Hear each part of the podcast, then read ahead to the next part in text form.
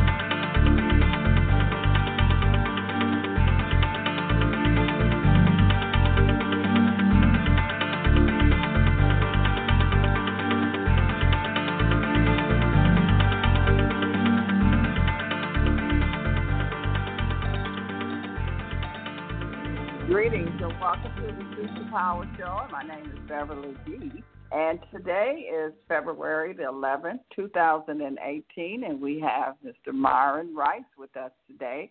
And um, I just want to say before we get started that no one is uh, saying that they are giving out legal advice or professional tax advice. These are opinions only. And Mr. Rice, thank you for joining us tonight. Oh, the pleasure is mine. And thank you for having me on as your little co-partner here in crime. we are considered partners in partners in crimes at that right now. But uh, um, and this week was really uh, oh exciting. Information pouring into me um, is incredible. It's like you know you put it out in the universe and it, it is a law of attraction. I've always used yeah. it since 11 years old. So it's something I do know exists. It's not something tangible. I can't explain it. I won't give you any rules and laws on it. How it works, it just works. And yes, uh, we, we, yeah, we've covered uh, getting calls in and um, Skypes, emails on different subject matters um, I hope to answer. I might have answered some, or if you can call into the show, because it might be a question that I know several other people will be wanting the information of the information. Please don't hesitate to call in. Give us your pros and cons. We've been getting a lot of successes that's going on. Uh, I have a guy who done a friend of mine, Eon too. You might know that he talks about um, changing your post office address from their corporation to your personal P.O. box. And I got who did 15 of them. He did get three of them back, saying that it wasn't specific enough. You know, he they didn't want him to get everybody who has the same name. Remember, a lot of people have your name. Just giving your name may not be enough because a lot of people may have your name.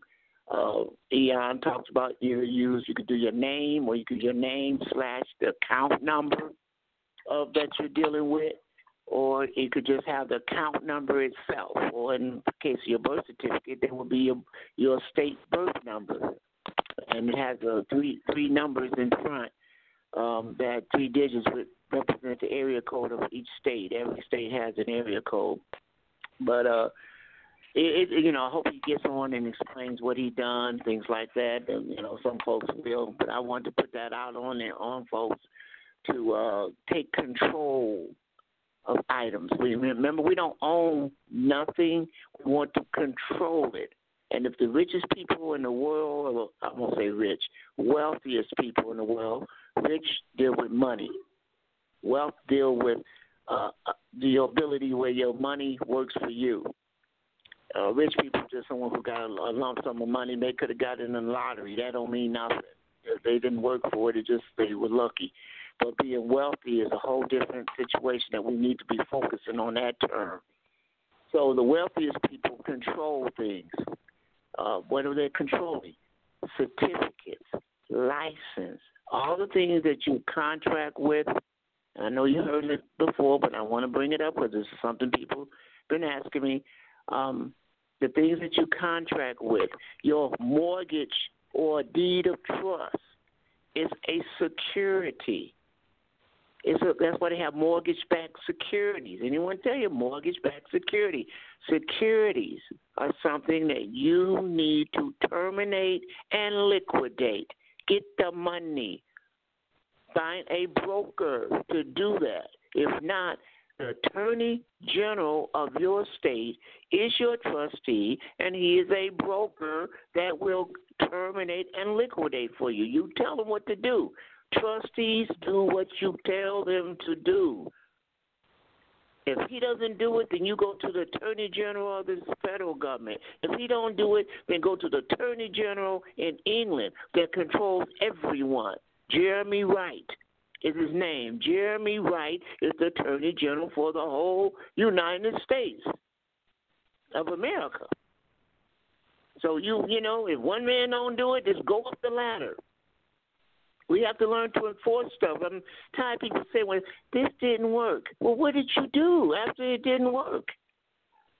You know, you got to be able to understand what the chain of command is and just use that as a defense. So before I really get in my subject matters, uh, is there any questions or situations or testimonies or something, pros or cons? It doesn't matter we work on both of them. I don't write a script here. I just got some subjects, and what comes from the subjects is up to whatever God put in my head and whatever questions that you bring to me. That is how this mm-hmm. show has operated. That's the way this show will always operate. I don't write a script. You know, and the phone, and the phone number, and the phone number, if you want to call in, is five six three nine nine nine 3701. That's 563 999 3701 and push the number 1 and I'll see that you want to talk. And for those that's in the chat room, uh, you can write your questions out in the chat room.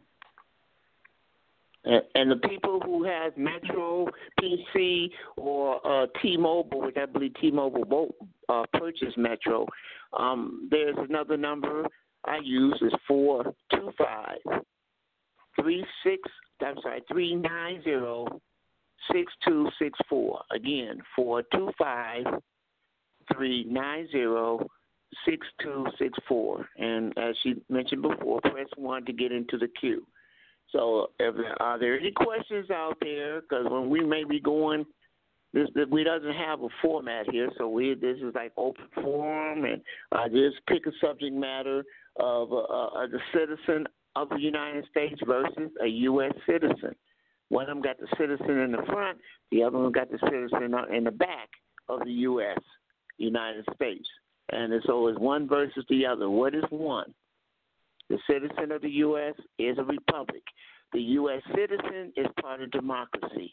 It's a surety. And we must understand Scripture. Let's go to Scripture for a minute on that surety thing.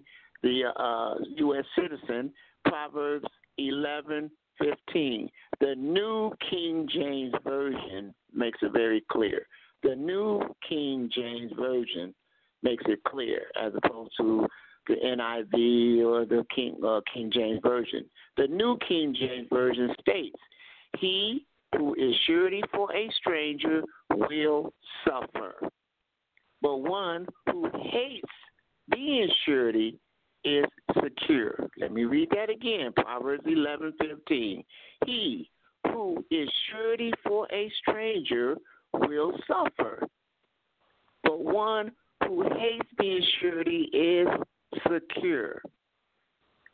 So listen, So uh, and I, I'm putting this out here because I know when you call me and you are suffering, you're in pain, you're hurting, you need money, and what does that tell you right there? He who is surety for a stranger will suffer. So if you're suffering, I, I'm giving you. I'm trying to give you the solution, the remedy, the answer. It's right there in front of you. He who is surety for a stranger will suffer. But he who hates, hates being surety is secure. So, anyone who have any questions, I'm not saying that to scare you from talking. Please keep calling in. Don't. I'm not here to offend anyone. I'm just trying to give us the truth. This is what's written on my heart that I need to pass to you. Somebody says you need to hear this. Someone is telling me right. you need to hear this. Well, we have a caller. Go ahead, caller. Go ahead. Area code four one two three eight five. Three eight five. I have to take a big lumpy shit. I don't know if that was a joke or someone. yeah, that was somebody playing on the phone. Okay, all right. Well, we got we and we accept so, them, but... and they so stupid because I got their phone number. I mean, just how stupid can you be? Mm. Well, go ahead. That started off the show real nice. Maybe because they they've been suffering, they need to uh excel it. They need to discharge it. So go ahead, lady, do your thing. Get rid of it. I have a question uh, from the chat room. It says, yes, go ahead. Um, the question is about the IRS Form 56. Can you go over it? Guidance for 56, that's the uh, appointment of fiduciary, uh, which is what you do, do when you want someone else to handle your business. Um, that's what's required. Is that just IRS form? I guess it is. It's a Form 56 because I thought the IRS has a uh, 2848, which is a power of attorney, which may be the same thing. But fiduciary basically just saying that this is a person who has that must handle your business. And if it's an attorney that's on the other side, an attorney that is against you because they're part of what's called the bar, and the bar is part of the British aristocrat registration. Y'all want to shut an attorney down? Ask him what does bar stand for. You want to shut him down? Ask him what bar stands for, because we don't talk about that here. I, I got a so-called attorney, I guess, talking about you can't uh, land patent your stuff. An attorney. But anyhow, uh, you know, just just understand that you can appoint anyone, and they don't have to approve it. They don't have to sign it or nothing. I'm just stating to them, and you may want to go to oh wow, Winston Shrout, the um, what was the birdcage report? Is that correct? The birdcage report one one forty. Did I do oh, the, no, no, it was no. I think it's something else. I remember what you're talking about. Oh my gosh, oh. my mind.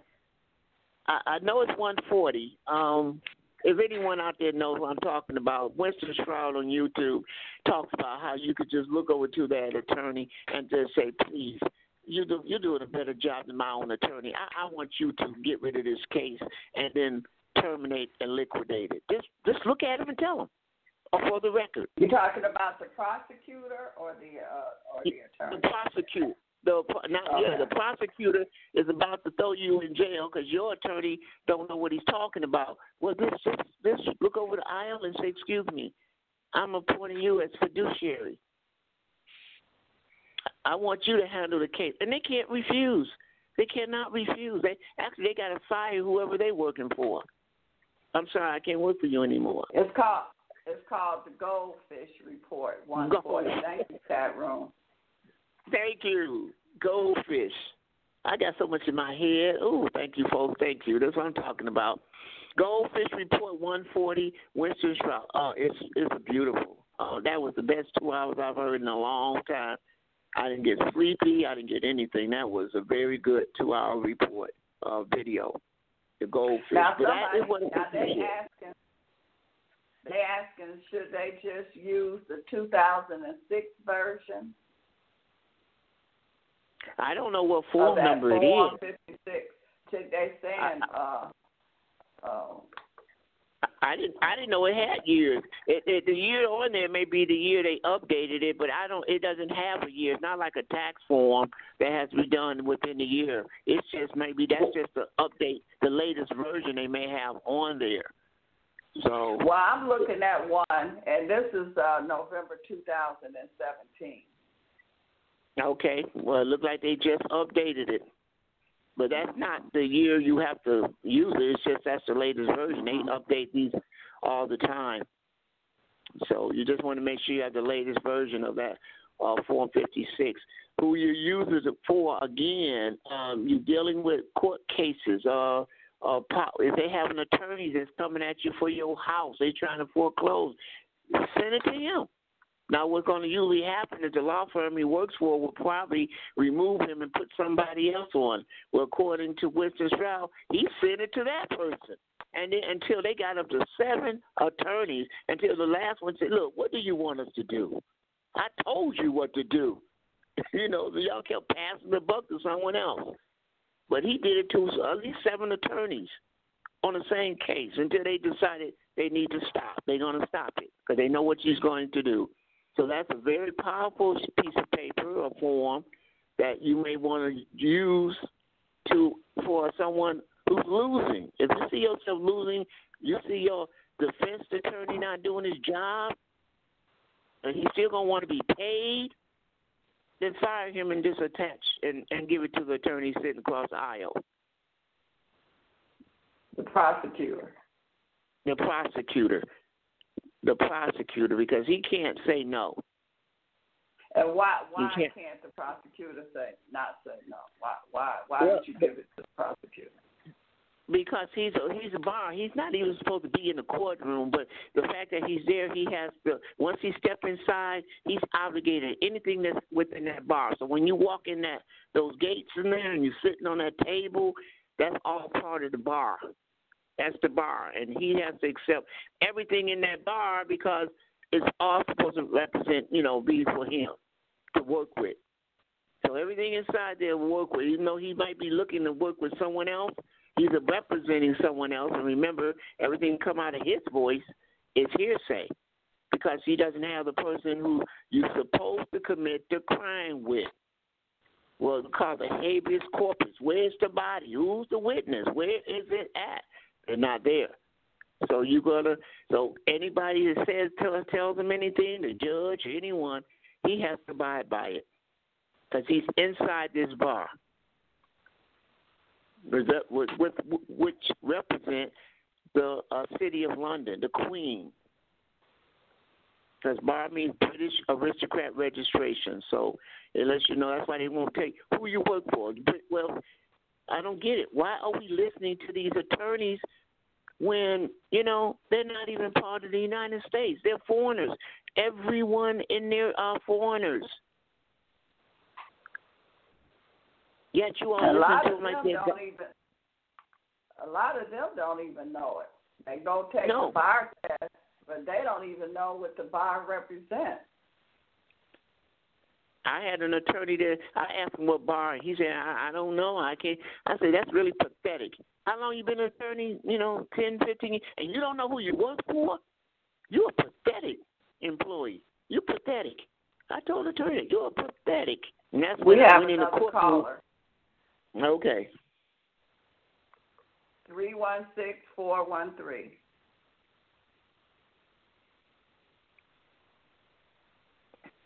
Hello. Yes. Okay. Do you have your mute on? Are you talking to me? Yes. Three, are you three one six four one three? You have your hand raised. I, I apologize. I, I was just listening. Okay. I didn't mean to have my hand Okay. raised. Hi, Myron. Okay, This that's is all Tisa. right. Cece? This is Tisa. How you doing? Oh, okay. Hey, how are you, lady? I'm How you fine. doing? I'm just listening. I'm doing well. Okay. Okay. Oh, All hope, your son, thank hope, you. hope your son is handling his business. Any other speakers? Okay. Well, Uh, going back to my Now, going back to my I have a question before you get Go ahead. started. Is, is there a difference between a lawyer and an attorney? Uh, yes. Uh, a, a lawyer has a P number. Uh, I mean, an attorney has a P number from Britain. A lawyer doesn't. You can. Anyone can be a lawyer, as long as you know the law. Anyone can be a lawyer, but an attorney is someone who specifically has a P number. So there is a difference when you're dealing with people. Ask them, are you an attorney or are you just a lawyer? Because there is a difference between the two. One is not to the extreme of having a number, P number, and under the Queen. A lawyer is just someone who ex- can exercise law. Everyone doesn't have to be an attorney to exercise law. That's why you can represent yourself. Okay. Anyone else out there that may have the, the add on to this, please call in. Let us under, let us know if you have something to add on to it. I would love to get an attorney on. Oh, please, but they, I'm not. I won't be making example of you. I just want you to answer some questions. That's all I'm going to do. Is ask you some questions. Well, we do have another caller. Okay. Okay, let's see. Nine one seven two four six. Hi, this is El Bay. Hi, Myron. Hello. How are you, dear? I'm fine, dear.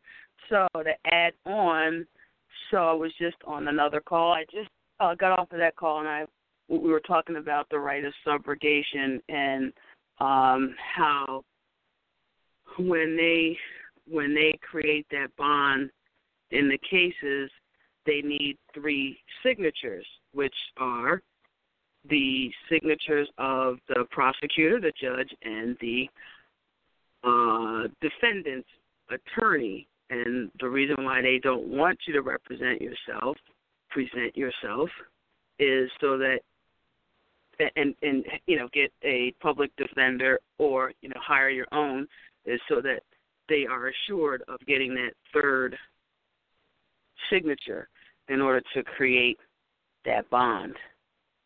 That's What, in the what was the three again? I got the prosecutor, the judge, and what was the third one? the def- The the defense the defense attorney. Oh, okay, as a defense attorney. Okay. They need they need all three of them, and that's the push for oh you you have to get an attorney. You know you can't represent yourself.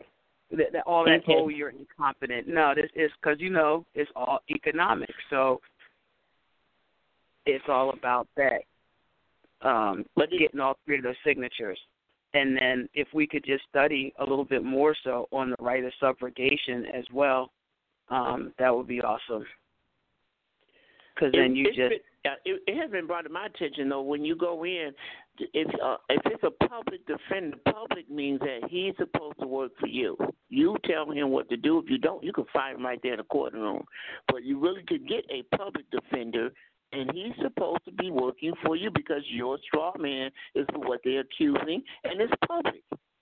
So Right. therefore, that was, you know, some of the things that you may want to ask the public uh, defender to mention in the courtroom is that this is an estate trust, and that the man, or in the case of a courtroom, non-resident alien, using the legal term, is the controller of the debtor, which is the surety.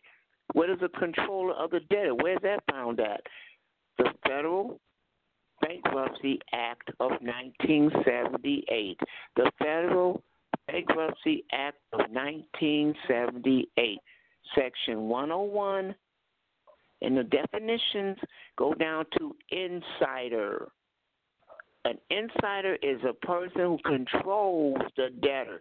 That is what you are doing. You control the debtor. In Michigan, we have a law that makes us the attorney in fact. We're attorney in fact. I that's why we don't need a UCC one. Someone just asked me about that.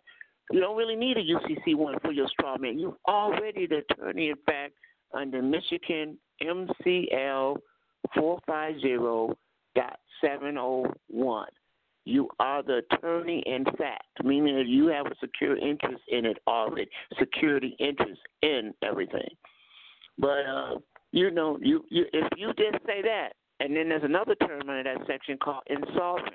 I can't pay a debt because you took my gold and made it first in 1933. I can't pay a debt, but I do control what you are charging that has funds. I'm just using some definitions for different areas that you need to tell your defense attorney. This is how he better approach when he walks in there because he works for your estate which you are in control of. Right, so but you know, a lot of times the people are not getting the results they want, even with the public defender, because he or she has already signed off on that bond, and they're not really trying to do much for it because they're going to get a piece of the pie as well. I agree with you that we are the attorney in fact, especially would you say Michigan four five zero point what? Seven oh one. Seven oh one. So I'm sure there's equivalent, you know, in the other forty nine um states. And yeah. if and as the attorney in fact, we can pay the debt for them by taking control of that bond and asking for the right of subrogation and using everything that you're saying and right of subrogation like somehow we put it all together I, I was just on the call and uh another call and uh the you know brother I, I guess what it is I'm I'm tired of hearing that we're in people are getting in trouble they're going into arguments in the in no. these I'm tired of hearing that let's just like you said take just tell them this is you know this is an estate issue this is a, uh, an economic issue. A, do I have a right of subrogation based on this, this, this, this, is and this? And stop arguing the facts. Mm. Stop arguing. And, and, right. Stop you, arguing. When you argue, yeah, because the argument is what's causing you to be guilty uh, at charge. Mm-hmm. You're arguing it where you need again. The court is a bank. Deal with it. Deal with that tax issue. Well, Your Honor, you know, you put bond on me. I, I need a 1099 OID. You you need to. Uh, oh, I don't know what you're talking about. Well, you want me to have the IRS or CID contact you because they will tell you what it means. You could act like a fool and lie in this courtroom, and you're under oath. I assume you should be under oath as anyone else is. That you're gonna tell me you don't know what a 1099 OID? You charging me with something. You have to report it. You took it out of my estate when you got the ticket. You took it out of my state. And this is what insider trading is. I just told you, insider is the controller of the debtor. So when they do inside trading, they're making the creditor, which is you, into the into the debtor. And they went Mhm. into and tried to take the creditor position. That's called counterfeiting. On and they put it on the market. It's counterfeiting. That is a very serious crime. If you have one phone call to make, ask for the Secret Service number so you can call the Secret Service because they're counterfeiting. How do we use that in a foreclosure situation? If they already took your house, how can we use that? Again, They've done everything on a on a legal term. All you have to do is get the warranty deed and put an affidavit on there, which I'm going to talk about. On the affidavit, what an affidavit is, and you may want to look at. Let me know, bring it up. Um, 28. Hold a minute here. 28 USC 1738. Uh, 20, 28 for folks in there. 28 USC 1738 and it's a statute at large, meaning that you got the actual from the straight from the Congress when they when they brought it in is 96 uh, sorry 62 stat 62 stat statutes at large page 947 62 stat S T A T representing the statutes at large page 9478 section 1738 so you got 28, which is positive law, USC Title 28, USC 1738. Oh, wait a minute. I'm looking at authentication. Yeah, authentication. Uh, and 62 stat 947. If you understand anything about uh, the 10 rules, the 10 laws, the commandments of commercial law, an affidavit which is what we're authenticating. We're authenticating the affidavit. That affidavit, unrebutted, is law. It becomes law. So if you attach that affidavit on top of that warranty deed, they can't argue it anymore. You have a contract between the seller and the buyer. Okay. Okay, so and as you read these laws here, under the state and territory statutes and ju- judicial um, uh, proceeding, full faith and credit. That means it can be used in any state in the, in the United States. You do that authenticating on, you can authenticate on that affidavit, which is stating what? Everything on the warranty deed, you just put it in the affidavit, but instead of, and we call it contracting the deed, which is what's on your mortgage statement or your deed of trust, and section 18 contract a deed, or in this case, if you're contracting a grant deed. You're changing it to a grant deed in fee simple. You're creating a grant deed. You're contracting a grant deed in fee simple. Look up that word fee simple in black uh-huh. law. It's an absolute. And that affidavit authentication makes it a law because they what are they what are they going to argue with? They can't argue because all you're doing is transferring. You're acknowledging what's on the warranty deed, which is already filed, and you applying it to your grant deed that you are now creating. You created a grant deed. Okay, so that, gonna- that that that stops the foreclosure. Now that'll stop them getting a house. Now what are they gonna foreclose on le- next? The only thing they can look at is is uh the the funds, the money. Oh well, that goes that's handled because after you transfer the deed and it states it right there in your contract, you could do it with consent. You can do it Right. without their consent. So the only uh, option they have after that is called an accelerated payment, where they say, "Well, you need to pay the whole amount within 30 days." Oh, you know, hold on, wait a minute. Let's put some pimping in this. You got to tell them, I'm a grantor, and I gave you a, way out. Section 10, mortgage insurance. Section 10, mortgage insurance. Second paragraph. Mortgage insurance shall reimburse the lender. Mortgage insurance shall reimburse the lender if the lender fails to follow the repayment agreement. Da-dum. I think that takes care of the money right there.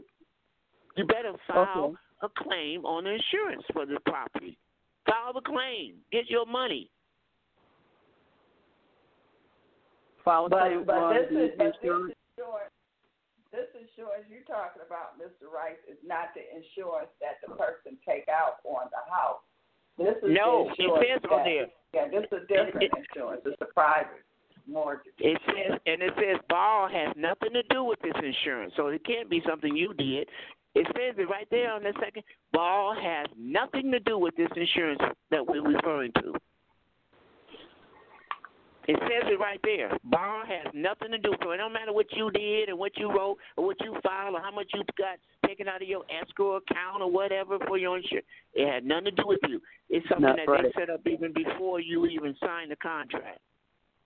So do we authenticate that affidavit before we file Yeah, it back I- into the county? I, it, again, as it states here, if you want to get full faith and credit, why not? And then refile it back into the register of deeds. okay, so authenticate it first, then file it back in, then pull out of that Yes. new one. Okay, Yes. so so, so so you'll see what everybody else see. So then we don't really need to, you know, get the um uh Secret Service or CID or Securities Exchange Commission in, in on on this. No, no. This, Okay. it, it says without lender's permission. All you're doing is telling what it said that you could transfer the deed at a future date. It's right there in your paperwork, in your agreement. It's not in New Jersey and and New York.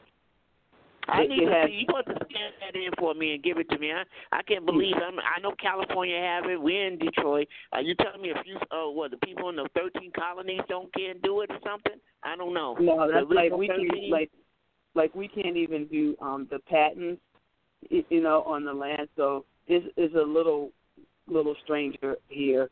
And so I I did um Skype them to you, um numbers 17, 18, 19, and 20 um in the New York one, and it it's, it has almost every almost all the other wording in there, but it doesn't have that at a future date.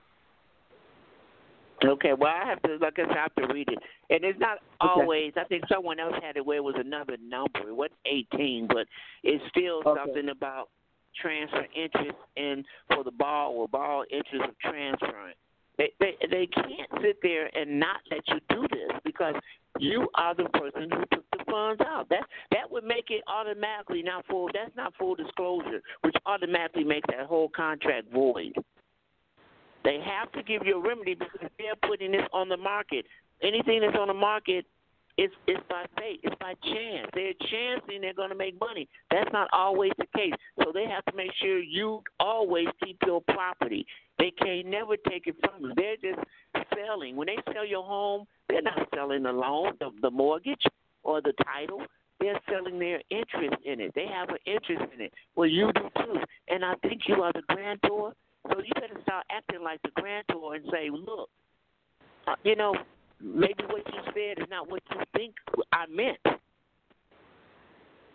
But I need to look at it and, and see. I need to look at and, and the whole just scan all of it in because it may be worded in or put in other places. But that's not all you have to deal with because it states if you keep it in your name, you gave them the power attorney to sell the property. That's what they want to do. They want to sell the property. That's why people be bringing stuff in the courtroom, and the judge continues the case because the contract or the agreement says you gave them the power to sell the product, the house. So what And you have to do is deal with that, and that is to transfer it out of your name, send it What if to a you trust. still have a mortgage? What if you still have a mortgage on there? How do you actually do that? That that's one question. Um, if you still have the mortgage on there, if it's paid off, and then what if you are in bankruptcy? Can you still transfer? So that's a lot of what if. Yeah, lot, lot, lot of ifs. So let's go like this. There was an agreement. I'm only talking about the agreement because that's the only thing the judge is looking at. He don't care about all that other stuff. He only looking at the agreement. If it's in your agreement that you could transfer the property, and that's what it says in the next paragraph. If all or any of the property or the inches of the property is sold, it says sold or transferred without the lender's permission. Well, that's the part where you transfer it to a trust. It, it, it tells you right there what you can do. How do you transfer it to the trust? Just by I wording? sell it. The trust would mail it. No, it ain't about wording. I'm selling it for 21 gold pieces. Why 21 gold pieces? Because that's what the Seventh Amendment. Anything over $20 has to go to a common law court with a common law jury. They can't go common law. They're dead. They cannot go to common law. So you sell it for 21 gold pieces. Oh, well, I don't have 21 gold. Well, then go get you a postal money order. Hmm, that's backed by gold. So how was how would how would the lender know that it was actually sold or or transferred? Because we're not going to record that transaction, the you know the trust transaction. How do how does how does the world know? So they can stop. You so can- these folks stop coming after you. No, you could. I mean, you could. You could notify them that it, that you get you got a lease agreement, and that's what I would say. Have the trustee because you don't want to reveal what the trust is. Have the trustee now. That's the only person they're gonna see. Put a lease agreement to you. So if they got a lease agreement, then that must mean they own a home. And and there's a and then they would state that uh, that uh, under a letter of confidentiality, they cannot say who the private corporation is. And at the same time, the you are going to have the trustee go to the assessor's office, and Michigan got a file form called what twenty six seventy seven or twenty seven sixty six. I can't even the numbers are mixed up. Where you're telling assessors that this house has been transferred, so you're putting it in the public record right there. Right, that is what you've been telling us. That we at least have to inform the uh, tax assessor. That's right. Yeah. Yeah, Michigan has a form. I'm I'm sorry, with someone if someone on there could type it in. I think it's I get that twenty seven sixty six or is it twenty six seventy seven? I think it's twenty seven sixty six. And we You have know- to uh, inform the tax assessor why. So the taxes are taken out of the old name and why. Yeah, exactly. You have to say that all it is in that form is you have to show them that there's been a transfer of the property. Anything we transfer, every state has to report it. I just that was giving you Michigan's um, form, but every state you got to go to your assessor's office and say, is there a form similar to Michigan's 2766 form that I, that this has been transferred and put it in, and then there's a whole list of exemptions on there a whole list of exemptions. So you state in there that it was that you it was purchased for twenty one gold pieces. Now I have a question from the chat room, uh, Mr. Wright. They want to know Yes. when you do the authenticate, when you authenticate the warranty deed, do you do it state authenticate or federal authentication? This state, this is all state matter. The state the one that owns your home, not the federal. Okay. The state owns your own. It owns it owns your home, your car. So you're just doing a state a state authentication. And remember, the majority of the authentication authentication is basically verifying that the notary is in good standard. Yeah, it's verifying the notary. Yeah. The notary. They care less about what they authenticate unless they said it has something to do with UCC. Michigan uh, Authentication Secretary of State said they don't deal with anything that deal with the UCC. Because Uniform Right. Commercial Codes. So just inform the tax uh, assessor. Does that take the property off of the tax roll by doing that? No. No, no, you you you the- what takes it off of your exemption that you're putting on there. I sold it for twenty one gold pieces. Boom. That that's Oh, the that's- exempt. They got a they got a list of exemptions. Of course, you don't fall in any of the. I think it's the top ten of them. But number eleven says other. Boom. You put your other in there. Oh, Okay. okay. Uh huh. In act, in actuality, it, it should never go to court. Why? Because in actuality, you're recording that there's a contract between you, the seller, and the owner when you contracted the grant deed. Now you attach both signatures on to each other. Now the court, which are nothing but administrative court, and you can get their EIN number. The judges have the same EIN number. They all got the same EIN, and EIN told shows you where the EIN number is. But they're taking the address and the name of the court uh, for your landlord, tenant, or whatever court is in, and go to Dun and Bradstreet and get their Dun and Bradstreet number. Now it proves that they are a private corporation. They got an EIN number with the judge, and the court is uh, is on Dun and Bradstreet and doing money on doing transaction on the open market. You present that to them and say, "Well, excuse me, where's your contract with me?" Uh, we, we, I'm not arguing. I'm the I'm the buyer. This guy was the seller, and there's no argument here between neither one of us. So why the heck are you bringing this up in the courtroom? They cannot bring it in the courtroom unless, unless one of the parties showing that there's a dispute. That's the only way they can be in there. Mm-hmm. If you're in bankruptcy, can you remember um, uh, the other day I was at, I was telling you that, that an attorney said um, if they were in bankruptcy, and that's what it was. If they were in bankruptcy, then it would look suspicious if they tried to sell the property. That's what it was. I have no idea about that because most bankruptcy was just over 30 days. Where you could eliminate, you could terminate the bankruptcy. I'm not sure how that works. If they bankrupt because of the foreclosure, they may be able to terminate that bankruptcy. Okay. And, All and right. still, and still though that most of the other Caucasian people, they normally transfer stuff to their wives and stuff before they do bankruptcy, so that way it's still in the family or to another trust or something. That's what they do. I'm just saying what you're doing uh, is I don't know after you file bankruptcy, what can be happen, what you. Uh, you know, are you making payments or set, what's that, Chapter 11? Or did you do a Chapter 7 where you got rid of everything? Well, if you got rid of everything, then there's nothing to deal with. You keep the house and all that anyway because all the debts are gone. But you have an agreement. That's the only thing I can do with people that modified agreements. Now you modified your agreement, your original agreement, and you have two OIDs because you did bankruptcy does not allegate you filing a 1099 on the application for that house. You could still file a 1099 OID and get that original amount back. Mhm. Somebody need to be on mute or scuffling or something. All right. So the Okay, warranty deed. Uh, Let, let me. I'm just let. Let's, one last Okay, thing, um, Beverly, right. which has to do, which which has to do with with this topic, um, and then I'll go back on mute. Um, so the can you just explain again the warranty deed, the grant, and the grant deed? The is it the same? Is it the same? It's different wording. When on that affidavit, do we leave warranty deed on that affidavit that you know that you sent to us? No, you you're creating what you're doing with the affidavit is you're creating your own paperwork for your for an entity. Because I've authenticated my birth certificate, I authenticated my name, I authenticated my birth record, and I've registered it to myself. I'm my own country, in other words. I'm my own entity. That means I need to have some rules and laws that dictate how I operate. So that grant deed is what I'm putting in for myself. I don't even mention warranty deed. It's an exhibit that I'm adding on saying this is what you got, but you have to transfer it to me.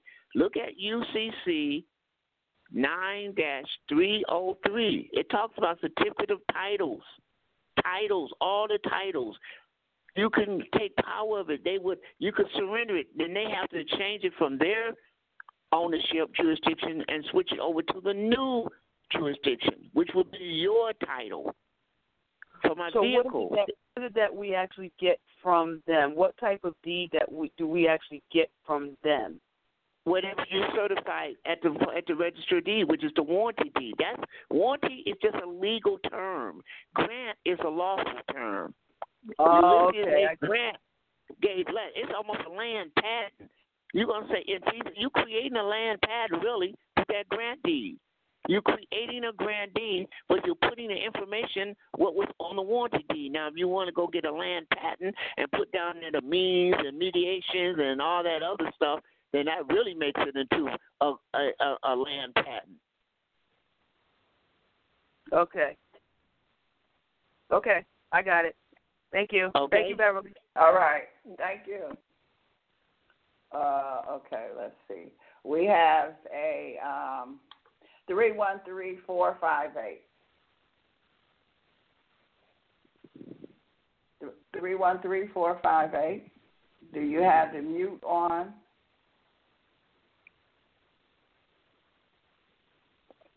Because you have your hand raised, you push one. You didn't mean to push one. And my phone giving out a lot of static. Yeah, it was. It seemed like Okay. kind of uh, moved I'll closer. back it up. and it, and it, okay. Okay. Thank you, calling. I'm I'm backing off here. Is this okay? Yeah, that sounds better. All right. Now I have a question from the chat room. Yes. It say, um, let's see. It says, okay, they want to know about the bill of credit process versus the money order and the 1040V. You said it goes to Puerto Rico, or do we just follow instructions? The oh, wait a minute now. Um, Puerto Rico, I, I don't even know where that comes in at. The 1040 is solving it on the private side. The bill of credit is t- is doing it on the public side. You know, um, you're returning the bill of credit back to the CFO so that he can release the funds and give you the OID. That's why you're returning it back to him. Now the 1040 is you depositing because the OID is coming to you, but the money was still removed from your bond. It was still removed from your bond, so you need to deposit the funds back into your bond so the IRS don't audit you later on and tell you that you owe some money. That's what the IRS is doing. They're, they're really doing you a favor. They're telling you that someone took funds out and you haven't assessed it. So how do you assess it? Again, you could uh, they might send you a voucher, which all you gotta do is I would attach a 1040 anyway, but you should just respond back on the voucher, the coupon that they give you, and give it back to them.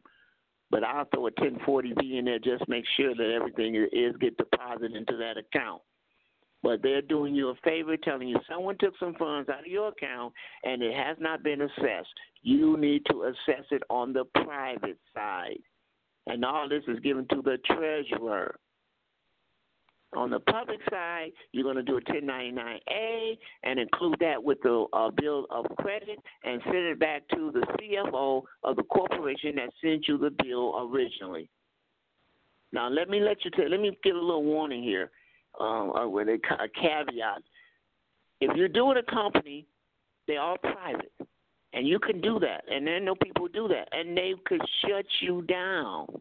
They would say, okay, well, if we don't get Federal Reserve notes, we're we're gonna we shut your account down. They have that option. They have that option. So what would I make as a remedy? Don't worry about them. Write a check off the bank account right? Uh, debited from the bank account and OID the bank account at the end of the year. Don't OID them. Don't be shutting them down. Just write them, give them what they want. They want that extra money for the ninety percent commission, and they can turn that that coupon that you send back to them, and you endorsed it on the back. Now they can send it in and get Federal Reserve notes. Because remember, they took the original amount out and got an OID, they let you know with a note. It's called a bank note. You have to endorse it, fill it out, endorse it like a check. Now they're able to take that and send it to the treasurer and get their commission. So if you don't send that note back to them, they have nothing to send to the treasurer to get the uh, the, the the amount back in Federal Reserve notes, twelve USC four twelve. 12 USC Title 12 USC 412. Collateral required. That's your signature. They need your endorsement on that coupon that they sent you so they can submit it into the Treasury to get the Federal Reserve notes. And at the same time, they have to release the funds that they originally took out and give it to you. So you use the 1040 to deposit that amount back in the bond that they removed out initially. So you want to make sure you set it off doing that way. I hope that answered the question with a little bit more detail. I know I, I get a little bit more detail. I want that's, this is my understanding, and I'm not an attorney. Thank God. I am just telling you what's on my mind as far as what I see by reading their rules and regulations. Yeah, they said that. Uh, yeah, you gave them the understanding. Yeah, a lot, a lot going on. Remember, returning that coupon. They gave you a blank check. That coupon was a blank check because the amount was in a box. So you take the amount out the box. Everything in a box on the parentheses on the black law says it doesn't really exist. Anything in parentheses does not exist. Really, it could be removed, and it will not change the grammar of the sentence. That's the way it says in Black's law.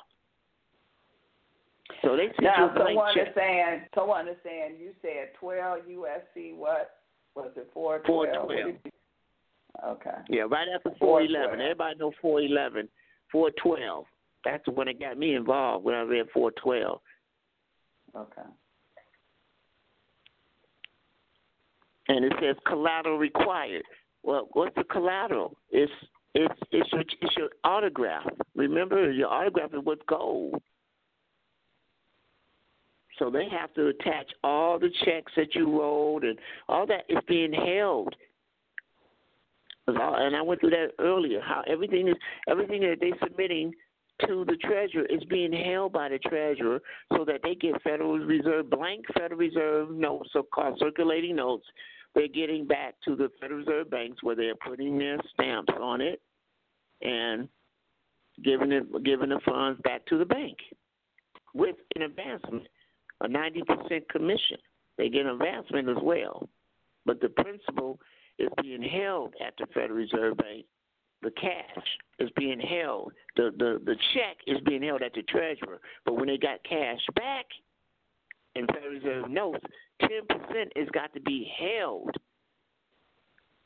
at the Federal Reserve Bank and all the member banks that applied for the funds that you walked in and signed the contract with, they get the funds they get the rest of it, the ninety percent. So they're saying that the 1040V, like in Victor, it goes directly to Steve Mnuchin or whatever his name is, the Secretary of the Treasury. That is correct. That is correct. Yeah. I think he's going to allocate it to someone in California. I can't think of her name now. There's a lady in California sharing something that I think works under him that takes care of this stuff. But Give it to him. He knows who to give it to. Yeah. Okay, we have some more callers. Okay. Uh, Call on. All right. Uh, three two three seven seven zero. Okay, um, I came on the call late, um, but I have a question. If if you've done the um, authenticated birth certificate, um, and you have somebody that's 18, they're trying to go to college, and they actually try to apply for Social Security card, and they were told that because they're over 12, they have to have something showing every year that they were here. And you don't have everything that you need to show that they've been here every year you know for 18 years. How do you go about that? Or and or is there a way to get around um, applying for it and still being able to pay for their college? I'm, I'm you you got me at a loss. I'm not understanding. They they twelve. Are they foreign? They, they Are they foreigner? Are they foreign? No, no, no, no. They they were born here, but um, when you go to the Social Security office now, what they're saying is, if you're over 12 years old, she's 18 but they're saying if you're over 12, then you can't just take your birth certificate and get a social. You have to actually show a document or verify that you've been in in the country for each year. And well, you what have about to have her school record? What about her? yeah, record? thank you. Yeah, the public school record. When that that shows she was in class right here in the states. Well, there. Well, what they did, what I did have, they didn't accept because two schools were private schools and two of the schools closed down. What is? Let me see this. What, what's the end result? What she? What is she trying to do again? She's trying to get a social security card. Right. You know. Right. Basically, you know, she needs funding to go to college. Okay. But she won't be her herself. She didn't create enough funds to do that now. But like again, the parents can OID their bank account. They've been taking care of her for 18 years. They don't have can't go back three years and get funds enough to not only pay her college but get a condo to go to live in at the same time. The people you got the money already there. You're just not asking for it.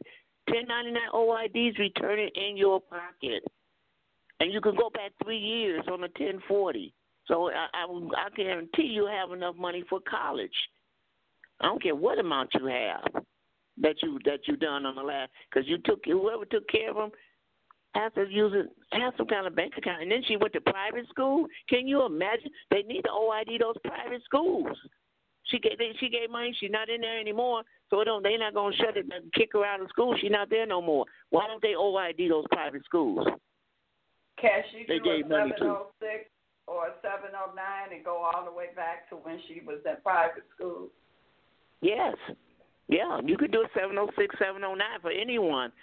And it, and it does not have a statute of limitations, but we're trying to say at least look at a 1040 or 1041. But she they can OID those people they gave money to.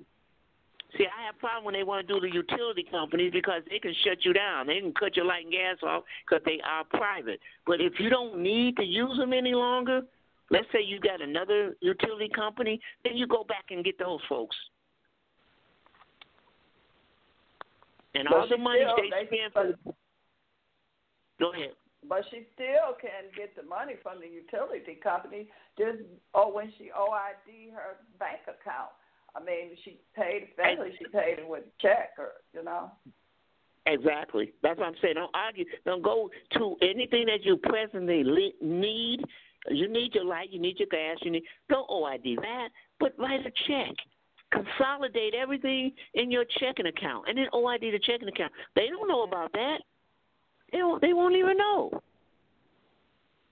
But I'm just So saying, this lady, don't- she's you. She went to private school. Then, then you need to send her OID to the private school. Just it, they they no longer in are in existence. What do you mean? The private school is no longer in existence? Right. Closed down. Oh my gosh. Mm. Well, somehow those uh, the assets might have been switched to someone else. It's uh, really difficult to say. Uh, but the point is, even that that she they I assume they didn't walk in cash to pay for this 18 year old education. So they wrote it off a check or something for the last three years, so they can OID that. That's all I'm saying. You got the bank, or you got the people that you gave the funds to, but they both keep an account. You can't do both. You can do one or the other. So That's whenever you pay, you're saying that you shouldn't pay cash. You should always write a check. Oh, who carries cash around? Who carry cash around anymore? And even if you did it from took it from an ATM machine, then you got that ATM as a record of the cash that you took out. So remember deposits, uh, withdrawals, checks you wrote, and whatever you would do from an ATM. All that is would show that you um can OID. Okay. So really, there's nothing she could do about that uh, Social Security getting a Social Security number because they haven't made no money off of her then. Mm, probably not. I'm pretty sure they have, but there's no mention of anyone on the AT because they they actually she's just at the age of majority. Before that, she was just property. Right. So now that she's at the age of majority, then she could do authentication and everything like that. But uh, how she would control the funds, she would have to state that she's at the age of majority by authenticating whatever and submit it into the treasurer. Uh, the state treasurer is your trustee. Submit it to the state treasurer. They're supposed, the state is supposed to provide all your education and your schooling and your medical and your house and car. All she might want to do is prove that she's at that age of majority by dedicating and send it to the treasurer and say, I'm, I, I need a, uh, a, in- you know, get an invoice or whatever it costs to go to school and submit it into the treasurer and say I need a voucher so I can pay for my education. That's what my estate is asking need is in need of. Do she The need treasurer. to uh, authenticate her birth certificate first? Yeah, because remember the rule rule two twenty, and she need to do her name as well. Rule two twenty says that once you have a then uh, put an affidavit on your on, on your birth certificate that you uh, that the and it says county it says county recorder must treat you at the age of majority. Well, when you write that affidavit, I don't limit it to the county recorder. I say all public officials must treat me at the age of majority. That's what the affidavit for. You creating your own your own certificate of title, your own rules. They can't argue it.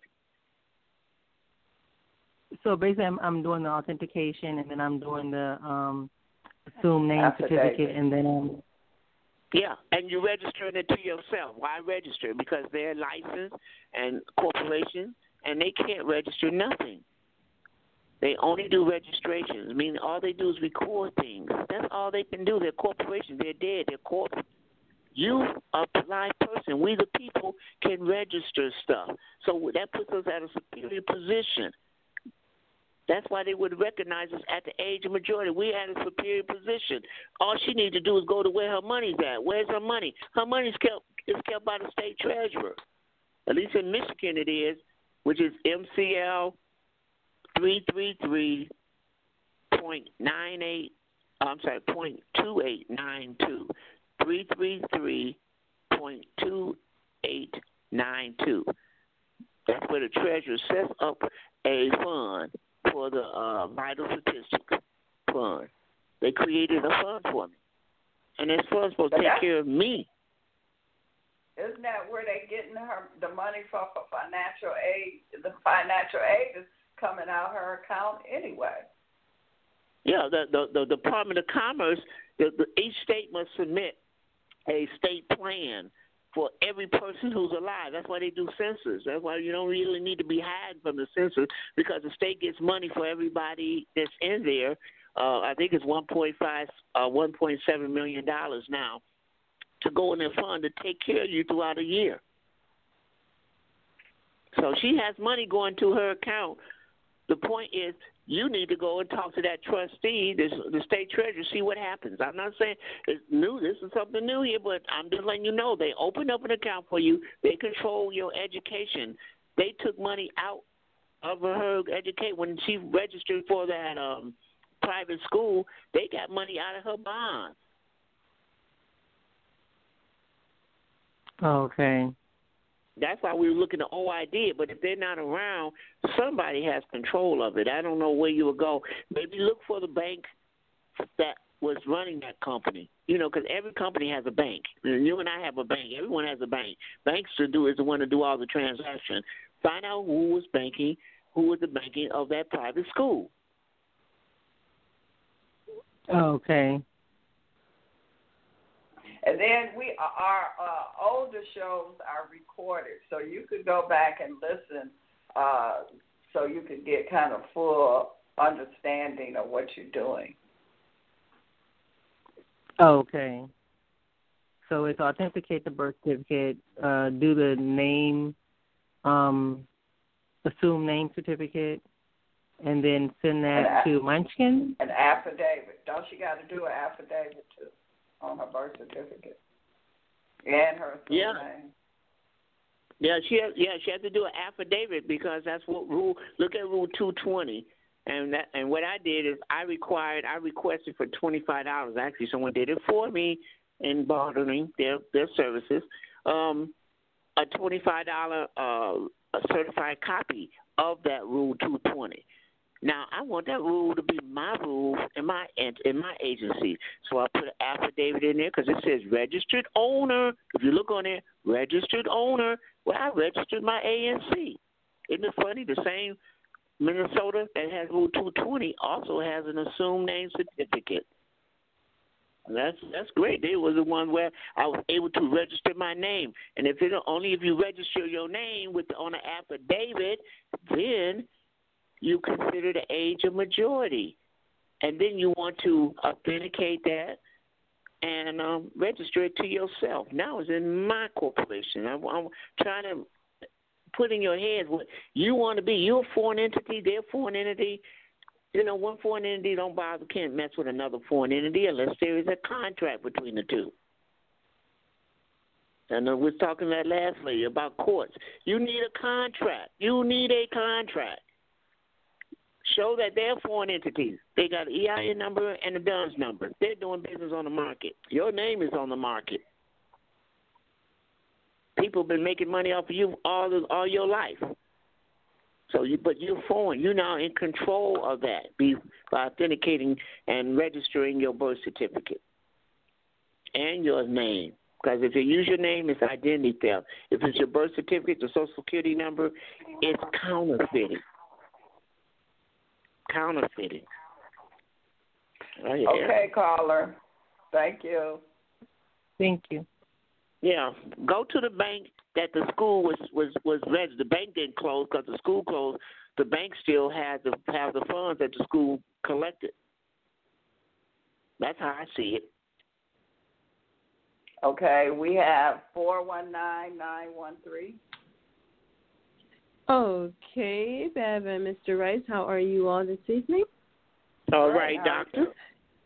Great, great. Thank you, Mr. Rice. So good to talk with you again. I have a situation, and I Skyped to you a form that was sent to me from a corporation. And it may have been, and I believe it is, in response to some forms I sent to them. What they sent to me was a 1099C. Well, the earlier part of 2016, I sent 2017, forgive me. I sent the 1099 OID to them. I also sent the 1099A, and I have the 1099 OID that I sent them, and I'm positive that I did a 1040 also. So, what do you think this 1099C represents that they sent me? Okay, uh, look on it. Uh, look at it. You have it in front of you. I do. Who, who, what, how, what is states on there? Who's what's the first person name? What is, what are they position they're taking? The do you mean the name of the corporation that sent it to me? Well, give me the title of the first box up there in the upper right. What's the first box say? Don't it say lender? On the left hand side, it says creditor's name. Okay, who who they got on there? A bank, Synchrony Okay. Bank. And then what they have you down being? They have me as the debtor's identification number, and they also have me as a debtor. Okay. That tells you So everybody a who get those two ninety cancellation of debt. Yeah, they cancel it. Well, they are taking it and they're saying that you are the one that's supposed to pay the taxes on it, not them. You need. That's why they have the word void and correct at the top. You need to say, "Oh no, no, no, void this baby," and then you put in your own OI or 1099A. Because you wasn't supposed to send them an OID. You're supposed to request an OID from them. Don't send them those things. They're supposed to give it to you. And they I know you didn't know what that. talking about. And I later learned that. And they don't have on this particular form they sent me. There's only one box that says corrected, and it is not checked. Okay, well you need to check it because you are the always the creditor. How could they say they're the creditor? They didn't take money out of them. They these corporations are corpse. You just said it. They're dead. How they gonna get some money? They're already dead. They only they only could get it from you. So they put you as a debtor. No, it should have been the other way around. They're the one that filed the OID, the original 1099A, to the Treasury to get the funds from you in the first place. Well, I will be happy to get these forms done. And I'll tell you, it was just kind of like a huge psychological blow for me to have done this work and for them to basically ignore it. But I'm going to take the time to do the OIDs to these various companies. And No, you don't. No, you don't. You don't. You don't do the OIDs. You request I'm- it from them. Yes, thank you for for changing my language. I am going to request them to submit the OID to the proper authorities and to send me a copy that they have done this work. Let me ask. Let me ask a question. How much money do they say you uh that they're trying to transfer to you? How much money, if you may? One thousand one thousand four hundred thirty six dollars and eighty four cent amount of debt discharge is what's on this form they sent me. Okay. Well, that that that you can OID that amount. At least you have given a 1099A with that accurate amount. But you need to say uh send that corrected uh back to the IRS. Send one a 1099C, and I think you must attach that to it and say corrected. But if I'm not sure, contact the IRS and say I have a form here that needs correction. What do I need to do so that way it's done properly? Okay, got that. And the second question is dealing with the Cestui Que trust. And I hear this term often, as well as collateral accounts and redemption accounts. Just like are parent companies these funds that the the collateral accounts I'm thinking comes out of the Cestui Que Trust, like a parent company has subsidiaries. How do you view this terminology? Which one is the top dog? Is it the Cestui Que Trust, and the collateral accounts come under that? Okay, I mentioned it. Uh, I just I just mentioned it earlier. The collateral account. Remember, they got the original ten percent, and they put it at the bank for collateral. They're holding it. That's why you need to shut it down with a 1099 OID or A and request an OID. That's what's being collaterally being held because they send in your check, and that check is being held by the Federal Reserve Bank. I mean, I'm sorry, the Treasurer. The check is being held by the treasurer. He gives them, they have what they call it, stamps, and they create money. They create money. The national government creates money and give it to the federal banking system, which are those 12 bankers, and they put their little stamp on those 12. Each got a letter, A through L. They put their little stamp on there, and then they give it to the to the bank that requested the funds that you signed your contract with, or whatever loan that you requested but they have to hold the original 10% at the Federal Reserve Bank. They got the, uh, the blank note, so they holding 10% of it at the Federal Reserve Bank, and they giving them the other 90%. It's called an advancement because we don't never ask for enough funds, so they get an advancement. 90%. That's not a bad commission right there. That's what that's a great discount, isn't it? No, you know. But the point is being that you have to shut it down. That what they holding for collateral, that's what we're talking about shutting it down. Whether it's OID or whether you're going ahead, if it's a mortgage and get the get the uh, mortgage statement uh, certified and have it uh, brokerage broker that in three days okay. to get a broker and say I need you to terminate and and liquidate it. Give me the funds. And personally, I would have them put it in a Treasury Direct account not in a public bank because they might shut that bank down once it get deposits. So I would put it oh, in right. the Treasury Direct. Open up a Treasury Direct account under your name or your bank or whatever, and give them the routing number, and account number when you say terminate and liquidate these funds. All right, and I want to reiterate what I hear you say that Synchrony Bank had the opportunity to go into my Cestui Que Trust and out of that trust, they were able to establish an account in which the Federal Reserve is holding the 10%, Synchrony Bank got the 90%, and that Federal Reserve has that money in a collateral account, which I can ask Synchrony Bank to 1099 OID, send me a copy. They have done this, and I ought to receive those funds back from that 1099 OID. Is that correct? That was excellent. I, I, I give you a star. With kindergarten, I put a star on your forehead. Thank you. That was excellent way of explaining it. The collateral account in the bank is called a demand account. That's what the bank call it at the federal. It's called a demand account that's being held at the Federal Reserve Bank. that's where your funds are being held. They even they can't touch your original. That's why I say people when you get those OID funds back, don't touch it. If they can't touch it, why are you touching it? I suggest you get a line of credit. Use it for collateral. That you do the same thing they're doing, and then you get checks and all that other stuff. You're securitizing it.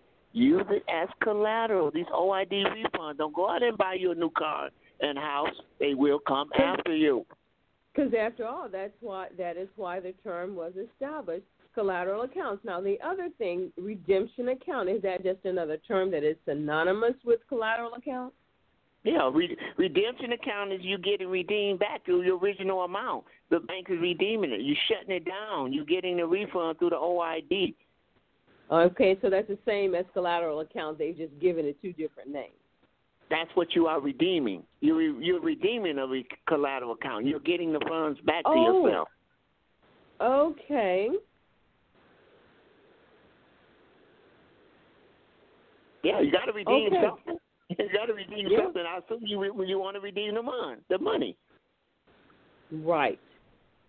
Cause they okay, can't touch and those it. monies, and it seems as though those money, and it's it's making sense now because those monies that I am redeeming are put into a redemption account, which is different than the collateral account, which is different than my Cestui Que Trust account. Is well, that they, correct? They, well, you you explained it. Now you're kind of going backwards. You explained they they got the money from your Sessa Trust at the beginning. That's when they first withdrew the money from, and and and it's being it's being held. You know.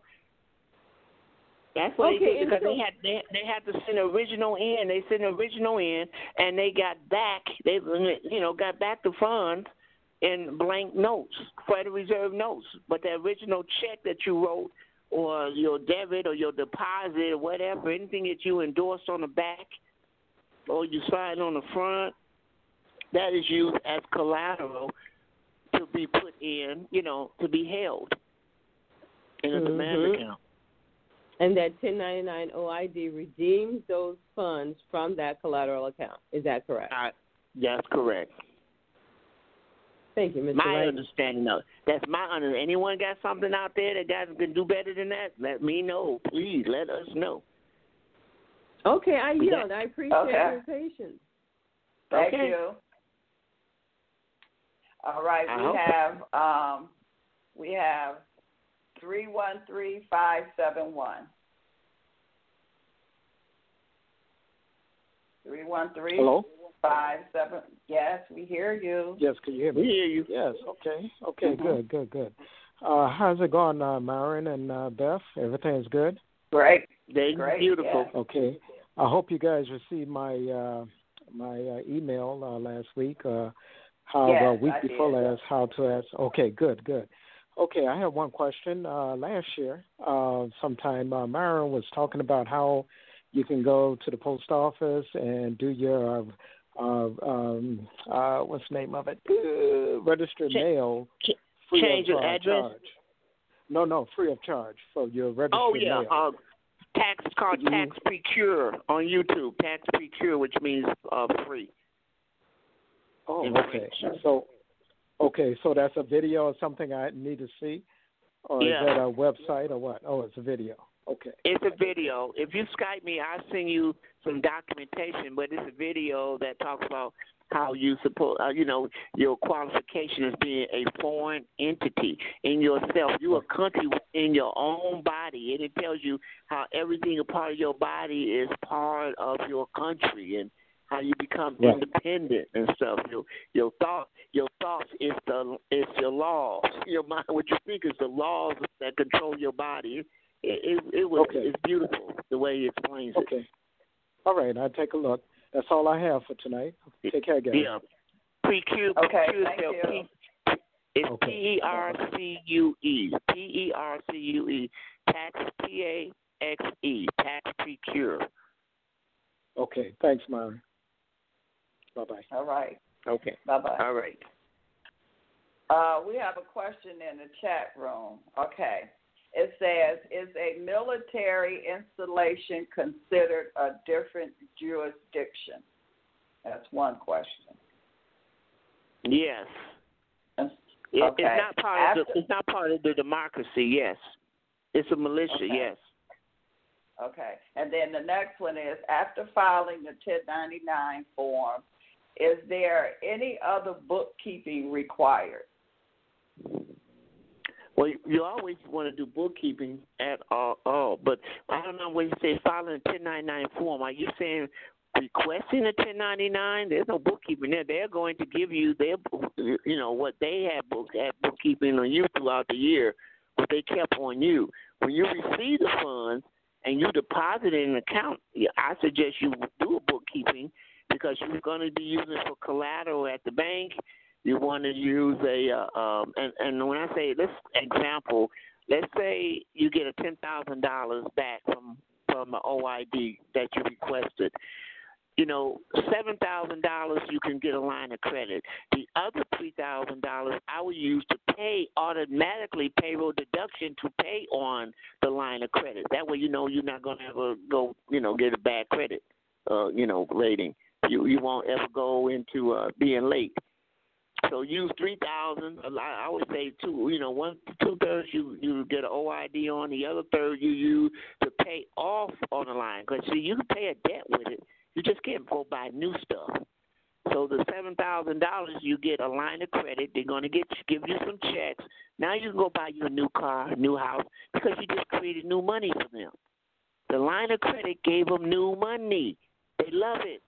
They love new money, and your checks with your autograph on it, it's more new money they're gonna get. So the more you spend, the better they love you. And then next year, you're going to have a lot more money, three times the amount normally would be what you get for next year.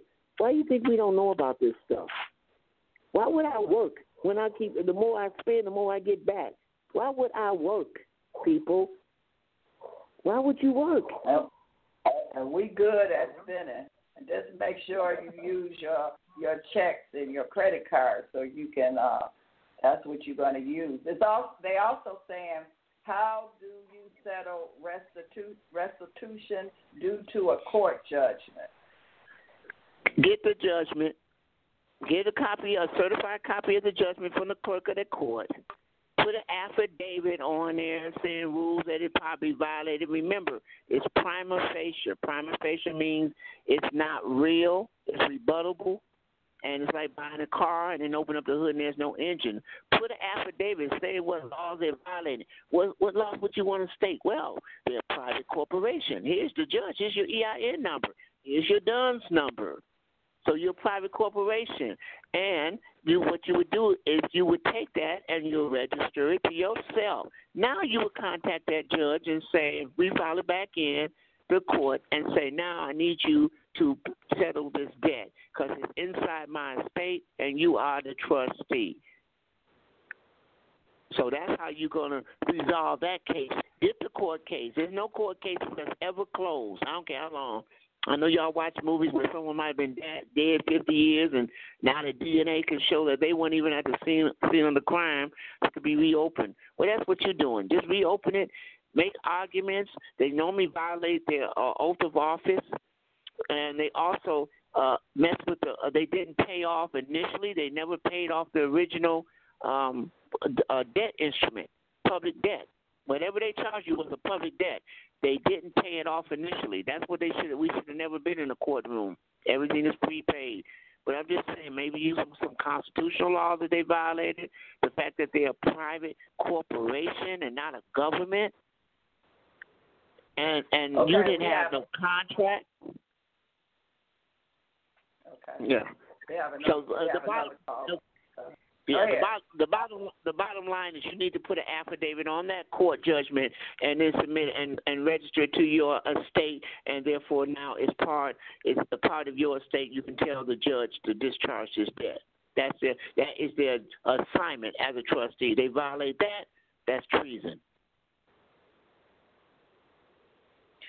Okay, we have another call, three one three five two nine. Three one three five two nine. Hi. Hi, Bev. Hey, Myron. Hello. Hi. Hey, this is Tracy. Myron, I sent Hey. you a. Uh, hey, I sent a request for uh Skype uh friendship too. Just to let you know. Okay, I, I'm looking. I'm going to look at it now. Here, pop it up. Okay. And my my question, I'm I I don't know if anybody asked, but I was late getting on the call. Uh, but how would I handle um passports um and school loans? Is is that the acceptance of value process Yeah. and Ta- yeah, tax to let them so you understand. Tax court means you're guilty already of owing taxes. It's just they're just trying to figure out how much you're going to pay, and that's not what you want to say. I'm not guilty of nothing. And the reason you probably owe money, and you need to call them up, ask them what tax form they fill out. Oh, they fill out a 1040. Well, excuse me, I need a 1041. And I suggest if for the student loans, there was an application that was filled out. It was held. They got the funds plus 90% commission. Shut it down. Shut it down. Get the funds. Pay it off. Oh, I did. If you want to pay it off, fine. But read your contract. I need to look at a student loan contract. I seriously, I need you to scan that student loan contract in. I need a student loan contract, and I need an auto uh, auto purchase contract. I need to review those things so I can see and show you your remedy is in there. You just have to be able to have the foresight to understand where it's at. Okay.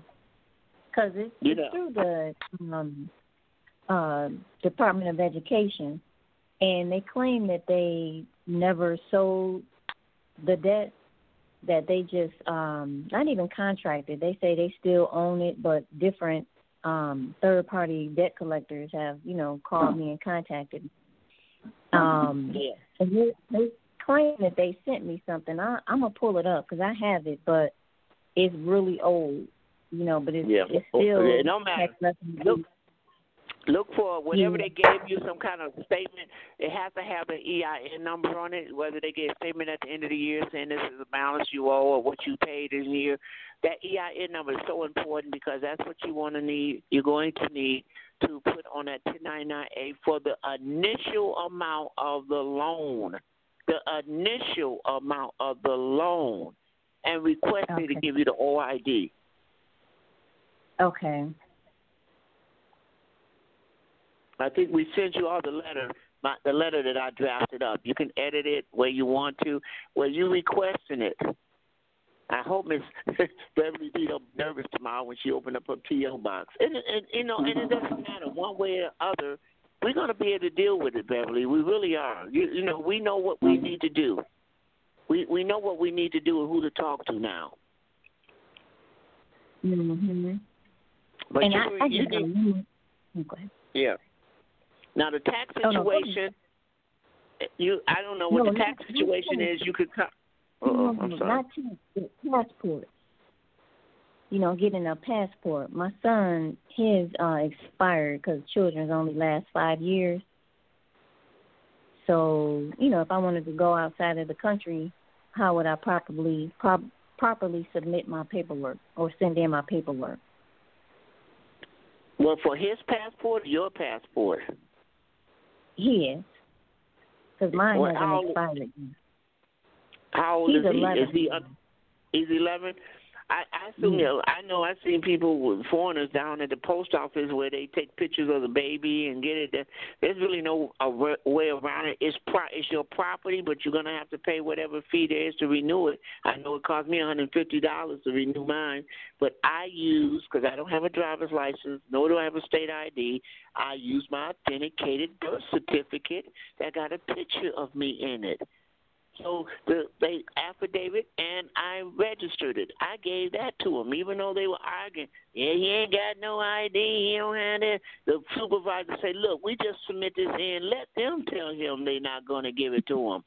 Three weeks later, I got my passport. Wow. Okay. Yeah, So I put a picture of myself in my birth record, authentication and register, and in my birth certificate. So I created an ID for myself because it's been authenticated by the Mhm. state. Okay. You have to open. You can't limit yourself to what they say you need to do. You have to see what's in your head, what makes sense to me. But they, I mean, the Mhm. lady, the clerks, but they're not used to this. They never saw authenticated registered birth certificate before.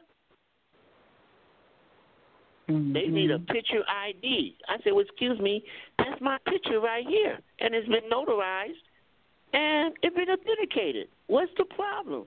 Uh, but the supervisor came in, hey, just submit it in for him. Let them tell him different.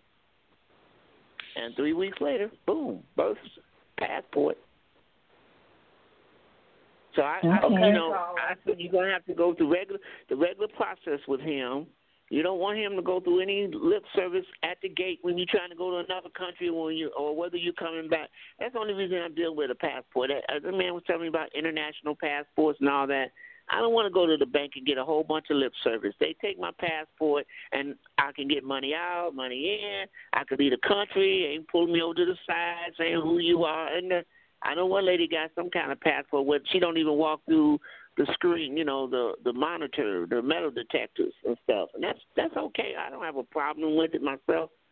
You know, I don't have a problem. But uh they have international. They have all these other passports out there. I, I'm personally just I just don't want no lip service when I want to be able to come in and out without help being held up. Mhm. Well, thank okay, you. caller. Yep. I had a I just want to mention I had a situation actually I was going I was going over to England and from Detroit airport going to London and I left my ID which was a fanny pack, I left it on the conveyor at the metal detector. I left it. The plane stopped at the end of the runway, and they came in. They came to, you know, tell them they call, call them. They called the front. They came to the airplane and passed it to the pilot. All the stuff that they had that they collected at the uh, uh, at the screen, at the uh, metal detector in the screen. I'm sitting in there with all these cookies and cakes and my pass out, and this little kid say, "Mommy, he got my cookies." I had everybody's stuff that they took from them because they didn't know they didn't want to go through it, so they just gave them everything that was collected at the gate. They just gave it to me, and I just and my my fanny pack was in there with my ID. I, I'm not gonna fly all the way over to London. I don't even have an ID. I was like, I would have got out that plane. I was not going nowhere. But they stopped at the end of the runway, pulled over to the side, and they brought my stuff out there. But it was so funny, all the kids crying because I got their cookies, and I'm like, yeah, this is good. this stuff is good. Let's call her. Let's call her. Okay. Uh, five one three three one eight. Hello. Hello. Yeah. Can you hear me? Yes. Yes, we can. Okay. Now you said you uh, got your photo on the birth certificate, or did you put the photo on the affidavit? Yeah, on the affidavit, because I'm creating the affidavit. That's why I want y'all to understand. You're creating your own document. Put what you think is going to be necessary for you. I put my picture on it. And when I notarized it, I had to do a jurat. And she certified that the picture and the passport that this man, I witnessed as who he is. I identify him by his picture and the passport that was on there. So who was to argue? The picture is, is me. Okay, well, I have an affidavit of identification. Should I put that with the birth certificate and then get those all um, authenticated? Well, Or again, an is it a affidavit, yeah, affidavit? it, it's an affidavit. That's because that's what you're doing. All you want to make sure is everything on the birth certificate is on the affidavit. So you know your your Okay. mama, your daddy, your, you know I just verify and the doctor and all that because on my birth record, it states on my birth record that I certified that this child was born alive at the date oh, listed above. So I made that an affidavit of life. The, the birth certificate is an affidavit of beneficial ownership. But I made my birth record an affidavit of life, and the doctor just witnessed that I was born alive. And then the register stamped it, and then I got the Secretary of State to stamp it, and then I sent it to the federal government. I have five witnesses that said I was born alive. Who's going to argue with that in the court? When I decide to turn myself in, surrender that birth record, then I'm out the system altogether. Got you. I got another question if I can. Yes. Mhm. Okay, I know I'm about to do the um, I'm about to request the 1099 OIDs and set that off, um, but it's gonna it's gonna shut down and close the child support case. Uh, but how do I get my property back? My my my daughter. I want to get cut full custody of it, my property. Well, you have to. Uh, uh, unfortunately, the corporations cannot file a commercial lien. They can't go. A lien is how you show that you own something, and nobody can say anything once a lien is filed.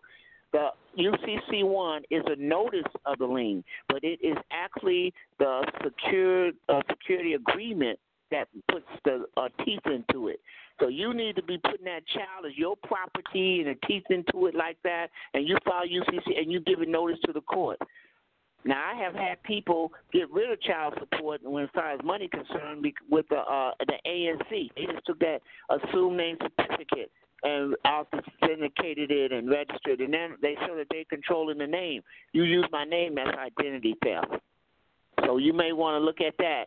But what you really need to again for your to get your child, if you don't have one, then you need to state that this is my property and then serve it to them under a, a uh, commercial lien. That's the highest lien that's out there. the highest lien, and they can't go into it because they're corporation, they're corpse, they're dead, so they can't do a Can I commercial submit that lien. to the clerk of courts? The clerk of court or the court that took the child in the first place, child support, whoever took the child in the first place. Because I had a friend, he like I said, he went to a hearing on child to pay child support, and he walked in and he showed the, the supervisor that ANC assumed name certificate.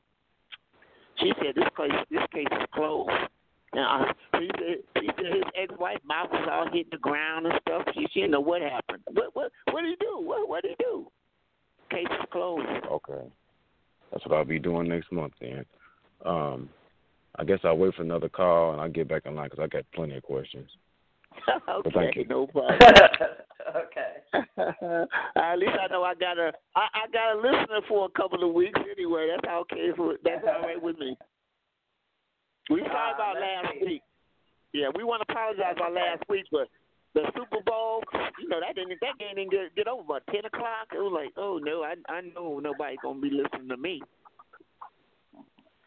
Uh, three one three four three four. Hey, how you doing, Myron and Beverly? It's Hey, Omar. how are you? Great. Omar, yes. Uh, I got two questions. First one, the assumed Okay. name. Do you fill out the one through five or the one through seven? One through five, one through seven. I know. I fill all of them out on the applica- on the application. Uh, and let me let me Yeah. get a copy of it. I think I fill I fill them all out. I don't. I'm trying to see here. Um, no, no, no, no. Yeah, I think I filled out all the all the lines. Hold on, I'm gonna have to look at it. Because they got a Yeah, seven page one and a five page one. Okay, let me see. Um, blank applications uh, sanitized. Mm-hmm, mm-mm. Let me let me look. Hold on a minute. It's taking a while. Computer running slow. I got so many windows open here. People calling in. Um, but I I I I feel the application. You know, I, I have no I had no problem filling it out. It's just that again, the legal name is always all cap, and then the person who's controlling it is uh, the last name comes first, and the comma, and the first and middle name. So when I got it back, uh, okay, here's one. You fill out number one, all cap. Number two is the address. Number three, I leave blank. Number four, I sign it by colon, last name, comma, first and middle, and then I put executor after that and dated. So that's one through four. You were saying one through four? No, one. Uh, it's one through five. One is one through five, and then one another one is uh one through seven. No, I, I only got one form. I only got one PDF form from them. I didn't have two separate forms. I'm not. Oh, okay. I'm, I'm. I'm not getting it. Uh, Because okay. I seen one. Because I seen one that was. Oh, uh, oh, oh, okay. I see what you're saying. Yeah, yeah, you're right. The second one said list list of names, and I have my uh small. I put my Myron C. Rice, but I put it all small, and then I put the phone number. It would say list of. Uh, I need to. I can't zoom it in. I see what you're saying. Yeah, right. Both pages. Now on the first ones was one through four. I skipped three. Then the the rest of them on the second page was just one, like how many employees you have. Uh, I put uh, zero through five. It was asking about employees and stuff like that. So I, you're right. I'm sorry. It does have two different. Then there's one, two. Yeah, I fill each one out. Number two, I had two of them. I checked two of them. So you put you could put as many as you want on the second one, the one through seven one. Number two, you can put check as many as you find applicable.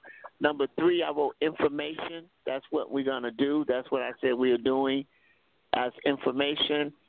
And then it's uh, four is full time, and five is from ten thousand to fifty thousand. I don't see a seven. Where you get seven at? I don't see seven. I see one through four, then one through five. mm, I don't see a seven. The first sheet was one through four, and the second one says one through five in the application. But the second sheet Right. I answered all I answered all of them, no problem. Yeah. Next question. Uh, okay, okay. Just say uh, you go to the IRS and you ask uh, one of the preparers that you want to, to fill out a 1041, and they say they don't know. Either they'll say they don't know what you talk. They they don't. They never done that, or they never heard of it. But you do you still go ahead and fill it out if you can't find nobody? That no, can no, do you, it? uh, um, you, you, again go open up a trust, and when you open up a trust, in the middle of the page it says you can only file a 1041. So if that person can't, then they need to have a supervisor who can. Oh, okay. It, it says, I mean, you saying what the IRS told you, I can only file a 1041, and here's the form that says it. They better get themselves educated. Now, that's all I'm just saying. We need to educate them. You better, I suggest you take classes up because this is what your client is needing. I'm in need of this. And if you want to Mhm. collect my money, you better start doing it because they're supposed to be filing that anyway. Okay. Okay, They with that, go- uh, yeah. Yeah. They All only right, know about thank you. All yeah, they only know yeah, they only know about policies. They don't know what the law. They don't told that. All right, area code three ten six one two. Three ten. Hey, Bev and Myron, how you guys doing? All right. Great. Good. This is Kevin from California. Good to hear you guys. Oh, how you doing, Kevin? All right. Oh, this is this was a great show. I had a couple of questions, uh, and I'm like that other brother. I got a lot of questions, but I'm gonna limit mine to two if I can. So, okay. so No what I did, problem. um, I, I uh, acquired a piece of property. So what I was gonna do is, I went in there and tried to file my trade name, and I had trouble filing my trade name. I was gonna put the property in the UCC along with my trade name, but the uh, patent and trademark office said that um, they required a specific list of products on mine, so I didn't know what I was doing wrong to try to get that my cat all caps. Yeah, And then, uh, yeah, I, yeah, and I, I just want to say trademark and patents. That's that's the you know that's under their stuff. Trademark and copyright. That's their stuff. Who cares about their stuff? You want to register it to yourself, okay? Your name. Go to the ASC in Minnesota and register it to yourself. You're above all of that stuff they got, okay? All that stuff that trademark and pat. They do. I mean, McDonald's is patent and trademark and uh copyright name is trademark. But McDonald's could still be sued by Burger King. It don't matter, you know. But if you registered and they're licensed, what what decision can a judge make? What what decision do he have to make? A licensed person or or a um, registered person?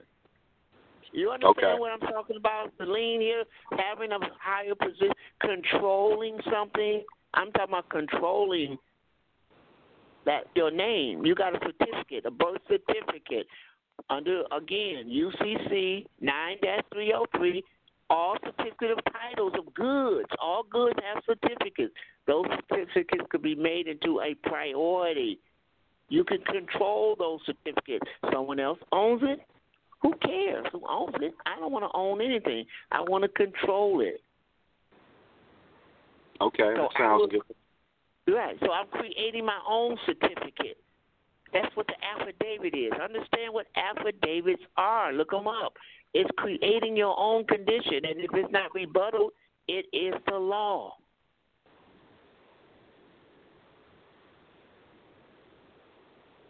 Okay. Okay. Go ahead. I didn't mean to Uh, interrupt you. Go ahead. No, that's fine. No, that's fine. Um, the other one, so I said I acquired a piece of property. If I put that in a trust, say with beneficiaries, before I did the UCC and then I did a UCC, would that affect that if I wanted to just put that in the UCC later on down the line? Again, UCC is public. I don't understand. Y'all want to be public, then fine. But I'm private. I don't give nobody. I don't tell nobody nothing. Only thing they're gonna see is you got to put an affidavit on the warranty deed because it's not yours until you transfer it to yourself. You got to Oh, okay. control the contract. I don't care. All the stuff you're doing afterwards could be void if you haven't put the affidavit on it. Have you put an affidavit on the warranty deed? No, I haven't. Oh well, then everything else is void. You got to put an affidavit because you don't own it. Go down and register deeds and say, I want, I got a property. Da da da. Let me look at. Your name ain't on there. Your name is typed. Your signature is not on it. Only the buyer. Look up the definition under again. You need to get that Dictionary of Banking Terms by Fitch. F I T C H. Dictionary of Banking Terms by Fitch. F I T C H. Costs ten dollars. And look up the word hypothecation and it's still in a, the it's still in the owner's name, not the seller. It's not in the buyer's name. Your name is your autograph is not on there. He has notaries He has his signature, and all your name is his type. That don't mean a thing. It's been all that stuff has been improperly filed under Bouvier and record to record. It's been improperly filed. It's Ill, it's illegally been filed because it's not a contract. You don't have your name on it. You put your name on it by putting an affidavit on top of it. Now you can do what you want to do with it because it is your name. Now you want to sell it to the trust, and I would suggest 21 gold pieces, or go get a postal money order. It's worth. It's backed by gold. Okay. All right. and out. then one- yeah, and the trust do not do not have the trust file it in the register of deeds. The trust do not file it in the register of deeds because they're private. But they will give you a lease agreement and an invoice showing that you got it got sold for twenty one gold pieces. So anyone asks why they not paying taxes, say, well, go to common law court, and then we can do that. Um, uh, the Seventh Amendment. Anything over twenty dollars must go to a common law court. They didn't have Federal Reserve notes back then. Okay. All right, I appreciate that. All right. Anything All right. else? Okay. Thank you. Well, no, I, I, I, I'll talk to you later on down the line. Once again, it's a great show. All right. Thank So- you. All right, have a great evening, you guys. You too. All right. Uh, we have a question in the chat room. Okay, for the Yeah. Minnesota certificate certificate of assumed name, how much do you have to pay to renew each year? I pay. I just renew, renewed mine in, in December. It's thirty dollars to renew it every year. I, well, this year it was thirty dollars. Okay, and I then just- it's like, hmm so you have to renew it every year. Yes. Okay. Uh, is there a USC or statute at large talking about affidavits? Uh, yeah, it is. Well, actually, that that law, that the the, the uh, Rule two twenty that's in Min- Minnesota, it talks about what an affidavit is. Has to be, and it has to be done by a registered owner. The rule, Minnesota Rule two twenty, is a law that explains, and their law is a three three three. I don't know exactly, but you could take someone else's law once you authenticate it. It's full faith and credit in any state. So if you see Michigan law, you can't find it in your state, then get a certified copy of Michigan law and then put an affidavit on there and authenticate it in your state. Now it's acceptable in your state. Affidavits, we we know about authentication because that's that's under 28 USC 1738 or statutes at large 62 stat page 947. So we know about authentication. So, but what are we authenticating? We're authenticating an affidavit.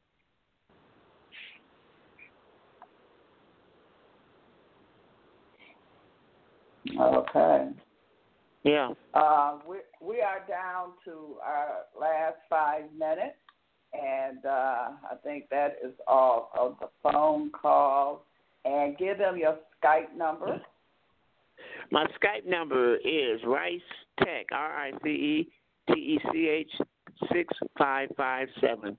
That's R I C E T E C H six five five seven. Boy, I had so much stuff we didn't get to talk about. Some of stuff. I, I, I wanted. I do want to say quickly. I want to talk about Okay. uh, these OIDs and the W two. A W two Okay. is a tax class five. Understand what a tax class five is because our OIDs are tax class five. Those are called unearned interest income. Unearned interest income. Whereas the earned income would be a profit that you receive or capital gains that a corporation gets when they sell their cars or their products and they're getting money from somebody else's pocket. But your wages and your OIDs came from your pocket, your bond. So you didn't earn nothing. It's unearned. You didn't earn anything. That's why you have to file the proper tax form. The 1041 talks about interest. Look at number one on a 1041. It says interest. Whereas if we're talking about exemptions and and uh, that you get for being single and and how many kids in a household, family, and then number seven says wages, uh, salary, tips. That's wrong. That that that statement in itself is wrong. If wages come from your bond and salary is come from your bond, but tips that came from somebody else's pocket. Anyone who gets a tip, it came. I tipped the barmaid. I tipped the restaurant. I, you know, whatever. I tipped. It came out of my pocket, not out of her bond. That is a false statement right there. That first number seven line is incorrect. It's not on the same level. So a person don't have to report they tip. No, it, they can they report it, but not in the same line. It's not in the same area as they earn income. Tips are uh, is is an income. It's a profit. It's it's an earning. It's got earned. You earned it. You you profit from it, but not your wages, not your OIDs. Remember, those came from from your bond, from your bond. I don't want to pay taxes on my own money. Why would you pay taxes on your own money? You only pay Ah. taxes, uh, and I was I was only I was a stock guy. I used to trade stocks. I was a day trader. You only in a stock group. You only pay taxes on capital gains. Capital gains is profit. That means something that you wasn't getting before. Just like if everyone knows, if you do more, if you pay your house off and you refinance your mortgage or or, or, or, refund it, it's your equity. You don't pay taxes on your equity on your home. You've already paid it. So if you get it refinanced on your equity, you don't pay taxes because it's yours. It came from you. You owned it. So is your wages. They don't need to be there. You're filing the wrong form. You need to talk like we were talking earlier. You need a 1041. Now, if they're going to argue with, and uh, uh, it may be a matter of just changing the way your Social Security is set up instead of three little areas, you know, three digits, hyphen, dash, two digit, dash. Maybe you just need to set up the first two letters, dash, and then all the rest of them. If they don't want to accept that, then go and set up a trust and filing under the trust. Because when you get the trust statement from the IRS, it's going to say file a 1041. Just trying to help you out. Wages is unearned. Tips are earnings. And they're on the same line. It's in that same, and it's real nice that they got it in parentheses. Isn't that great? It's in mm-hmm. parentheses. That means it don't really exist. Isn't that neat? They put it in parentheses. Look at the 1040. Let me see. I got a 1041 here. Nope. I don't have a 1040. Now somebody said I'm sure- an accountant said he didn't know had no clue of what uh talking about a class two or a class five. But that was an Yeah. accountant, a tax person should know that though. Yeah, but no, they don't explain that to them because they're they're they're putting class fives. A W two is a class five. That means it's unearned income. I'm just if you don't know anything else, class fives are unearned income, and I have no idea what is income other than a tip and a profit gain that requires a class two, which is deal with earned income. Because I don't think GM Ford Chrysler who has all kind of capital gains, I know they're not filing the 1040 because it's an individual, so they won't be filing that anyway. But the point is being that if we are not profiting from our and getting the maximum amount of returns back when we're filing the wrong and we're volunteering. That's why they say well, you're vol- volunteering to mm-hmm. pay to file the wrong form. You're supposed to be getting all those wages back. It came from you. It's called federal withholding. You're getting you're supposed to get all those wages back. That is why the job and apparently when you file that W four, you check something that allow them to send you a W two at the end of the year. But when you do your bank account and write checks, they don't give you anything to tell them to give you the OID at the end of the year. That's why we found a law saying we need to request it from them. But we must have signed Oh. something on the W four. Go ahead. This person said it wasn't an accountant, it was a tax person that told them they ain't know nothing about no class two and class five, and they say they walked out. Yeah, well, they should have they should have gave them uh, gave them the manual or section two. When you walk in and talk to these people, go get the IRS manual sixty two oh nine. This is the IRS. It's an Internal Revenue Manual sixty two oh nine. Print out section two. Go go to section two or print the whole PDF uh, and just give them section two where it says uh, tax forms and, and and let them know this came out of your manual. Why you don't know? You sound like one of these attorneys that don't know that they work for the queen. They're about they're about the money, people. They're about the money. If someone, if the IRS says, "Hey, you you owe us money," you need to say, "Well, excuse me, what tax form did you fill out?" Ten forty. Oh, you the wrong form. You know I'm in the state. You said that in your uh, 21.7.13.3.2.2 number two says an infant is in an estate. So what are you calling me on an individual for? Or are they just reporting people who took funds out of your account and they need to balance your book? See, it depends on what they. That's where you clarify. What are you just reporting? What people took out of my account that I didn't assess because I didn't send back the 1040V. I, I, you know, I take care of that right now. What you need? If if we see things a little bit different, I'm trying to get get us to open our eyes to what's actually going on here. We're filing a 1040. It's the wrong form. There's no exemptions and no deductions for a creditor. That's the bottom line. And we just saw earlier, they sorry doctors, they they're trying to rip you off. They're trying to make you pay a bill that they took the funds out of. That's terrible. That, but that's how crooked they are. See, they saw her asking for it, and automatically they automatically going to try to transfer the funds over to her and tell the IRS that she is the person that needs to pay taxes on it. That that sounds like committing fraud. That's crazy. Now, that's what they do. Everybody, oh, they canceled it. Ten You and her canceled it. Did you look to see who was the lender, who's the creditor, and who's the borrower? So 1099-C says what? Creditor and debtor. But that's the way we were raised. That's enough for today. I didn't even get to talk about a lot of other stuff, but then we got something to start off next week.